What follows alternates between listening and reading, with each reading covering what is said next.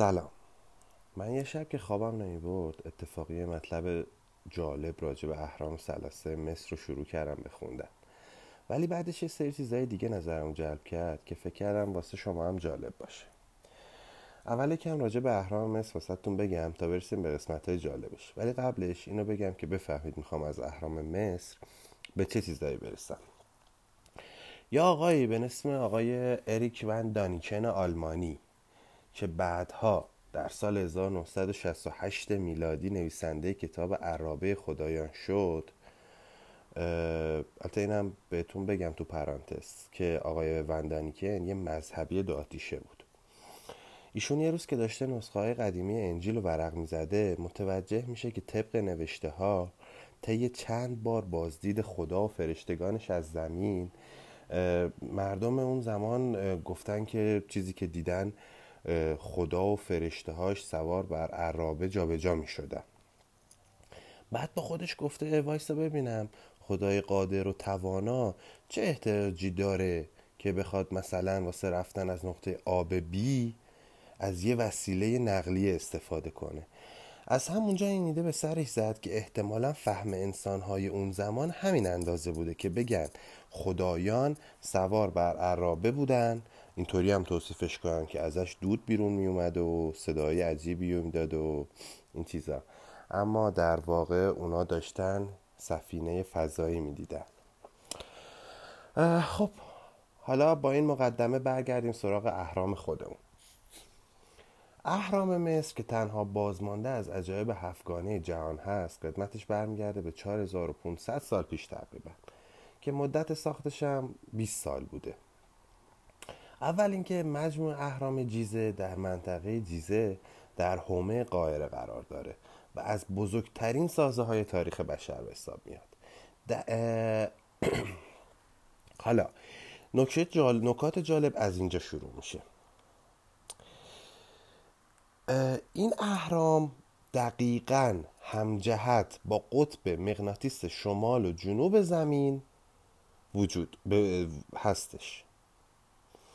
یعنی 4500 600 سال پیش بدون هیچ قطب نمای مغناطیسی بنای به این عظمت و دقیقا همسو با جهات مغناطیسی زمین ساختن قطب نمای مغناطیسی حتی هزار سال بعد از اونم هنوز ساخته نشده.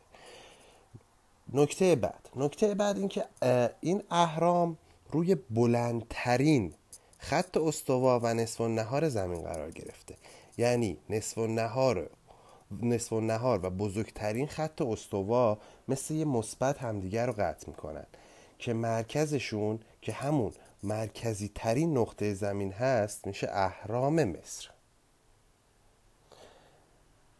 اینو یه متخصص الهیات به نام جوزف شوانه در سال 1877 متوجه شده. یه جای دیگه هم آقای وندانیکن یه حرف جالبی زد. گفت اهرام مصر طبق نوشته ها توسط فرعونی به نام ساوریت ساخته شده. همونی که بین مردم ایبور بهش می‌گفتن اینوک. حالا اینوک به فارسی چی میشه؟ ادریس نبی. اینجا لازمه که یه پرانتز باز کنیم. بریم سراغ ادریس نبی. ادریس نبی از اجدادیان نوح بوده که تو انجیل چیزی راجع بهش نگفته. ولی تو کتابای قدیمی تر مثل عهد عتیق هستش. ادریس تو این کتاب اولین کسی است که صحبت می‌کنه. مثلا میگه دیدم. خودم اونجا بودم. شنیدم. تو همون کتاب به نقل از خودش گفته شده که من توسط خدا به جایی برده شدم و 300 سال طول کشید برگشتم رو زمین. و اونجا با مقام اعظم که بهش خدا گفته می شده ملاقات داشته و اونم بهش سری دستورات داده. البته قبلش دستور داده بهش خوندن و نوشتن یاد بدن. جایی جالب میشه داستان که تو کتاب عهد عتیق نوشته ادریس کسایی که بهش درس می‌دادن و به اسم میشناخته و می‌دونه هر کی کارش چیه سمتش چیه وظیفش چیه یا مثلا استاد چی است. به هر حال طبق نوشته ها میشه گفت ادریس خودش شاهد همه این قضايا بوده. اینو هم بگم به گفته مفسرین اسلامی. خنوق که تو کتابای مثل عهد عتیق که کتاب مقدس یهودیان هست مسیحیان هم قبولش کردن همون ادریس هست. می‌دونی مثلا عهد عتیق مثل تو کتابای مسلمان ها مثلا ما کنار قرآن کتابای مثل نهج البلاغه صحیفه سجادی این چیزها رو داریم دیگه. اونا هم کنار, کنار انجیل کتابای مثل عهد عتیق. حالا بعدا راجع به یه کتابای دیگه مثل حزقیال باتون صحبت می‌کنیم و این چیزها ولی اونا هم همین شکلیه. حالا مفسرین اسلامی گفتن تو این کتاب عهد عتیق اسمی که از خنوق اومده همون ادریس هست که تو قرآن اومده. به روایت قرآن ادریس مانند عیسی به آسمان عروج کرده. متنش هم اینطوری است تو قرآن که میگه و در این کتاب ادریس را یاد کن او پیامبری راست گفتار بود. او را به مکانی بلند فرا بردیم. فقط اینو هم سریع بگم که همین مثل عهد مثل کتاب های دیگه هم هستن مثل عهد عتیق که اسمشو گفتم حزقیال حزقیال یکی دیگه از کتاب های تنخ به حساب میاد و راجع به عرش خدا و وسیله‌ای که خداوند با اون اومده و حزقیال نبی که یکی از 24 هزار تا پیامبر خدا بوده باش ملاقات داشته و حتی حزقیال به عرش رفته از اونجا هم بازدید کرده. حتی تو این کتاب حزقیال خیلی خیلی با جزئیات توصیف می‌کنه. این وسیله که الان ما میگیم سفینه بوده رو این شکلی مثلا میگه که یه صفحه خیلی بزرگ بوده که چهار تا پا ازش بیرون می اومده. حتی صدای بازو بسته شدن این پاها رو می‌تونسته بشنوه. یا بالای درش دونایی مثل برنج برق می‌زده. دود آتیش ازش خارج می شده و چیزای این شکلی. به نظر من و طبق تحقیقاتی که داشتم سه هزار سال پیش درک مردم اون موقع درک آدمای اون موقع در همین حد بوده. راجع به چیزهایی که می‌دیدن اینطوری می‌تونستم بگم. آه یه چیز جالب دیگه که پیدا کردم و تا برخی متون تاریخی و قدیمی راجع به هند بوده اینو دیدم. میگن که اسکندر مقدونی بعد از فتح دنیا وقتی می‌خواسته هند رو هم بگیره نزدیکای هند که شده دیده لشکر هند توسط فضایی ساپورت میشه. در واقع طبق نوشته ها توصیف کردن توصیف کردن که اشیاء پرنده بالای لشکر هند پرواز می‌کردن و این چیزا. اسکندر که تا نزدیکای رود سند و تصرف کرده بوده خودش و چند تا از فرمانده هاش سوار بر فیل جلوی لشکر حرکت می‌کردن که یکی از این اشیاء پرنده باعث وحشت فیل ها میشه. فیلا فرار می‌کنن به سمت لشکر خودشون. میرن و همه رو زیر دست و پا له می‌کنن و داغون می‌کنن همه چیو. بعد از اونم هرچی به اسکندر مقدونی گفتن بیا بریم هندو بگیریم گفته آجی دمتون گم ما همینی که داریم بستمونه هندو می‌خوایم چیکار؟ خب بریم ادامه, سا... ادامه سازهای عجیب باستانی و اهرام مصر.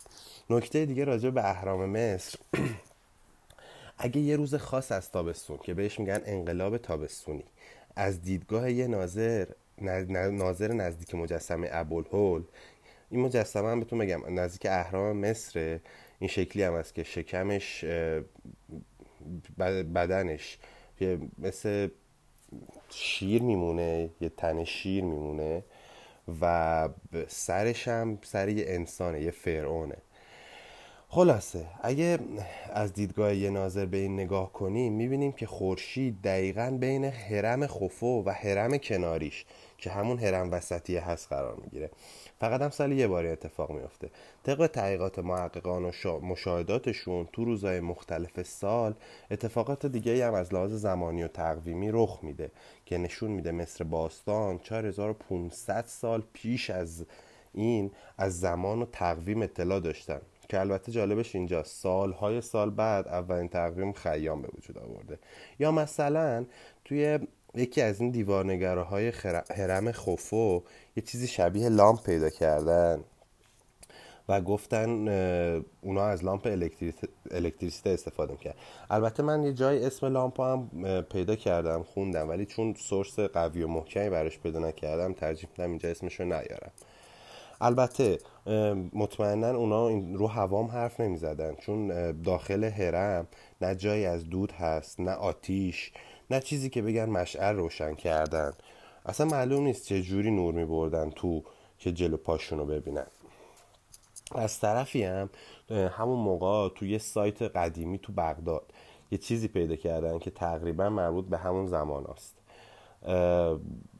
که وقتی تحقیق کردن روش فهمیدن یه جور باتری است که برق تولید می‌کنه. بهش میگن باتری بغدادی. اگه تو گوگل سرچ کنید می‌تونید عکساشو ببینید. اتفاقا من حتی یه ویدیو ازش دیدم که به اهم‌متر و اهم سنج و این چیزا وصلش کرده بودن و ولتاژ داشته و اینا. خیلی جالب بود. یکی دیگه از خصوصیات هرم خوفو همون هرم بزرگه اینه که دو تا دودکش بزرگ داره که مثل دو تا تونل متقارن از هم به بیرون راه دارن. که اگه این دوتا رو همینطوری ادامه بدیم یکیشون دقیقا به صورت فلکی شکارچی و یکی دیگهشون به صورت فلکی شبا هنگ می‌رسه. واقعا باید اینایی که من میگم و عکساش و نوشتهاشون رو ببینید تا متوجه شید.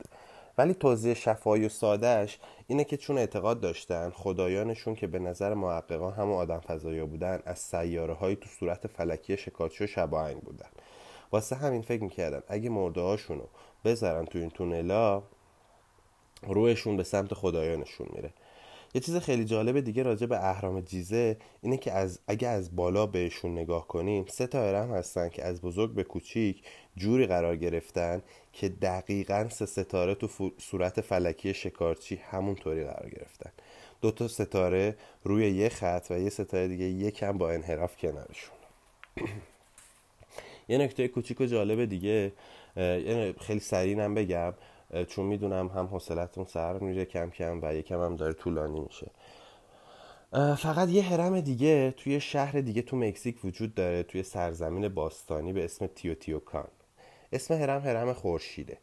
اطرافش هم با چند تا سازه و هرم دیگه هست. وجود داره کنار هم که چیدمان اینا هم عینا شبیه سه تا هرم تو مصره. یعنی دقیقا به شکل سه ستاره که تو صورت فلکی شکارچی وجود داره. حالا مکزیک کجا؟ مصر کجا؟ خیلی جالب هست. حتی محیطاشون شکلاشون هم هم اندازه همه اندازهاشون یکیه. بعد برید عکساشون رو ببینید تا متوجه شید.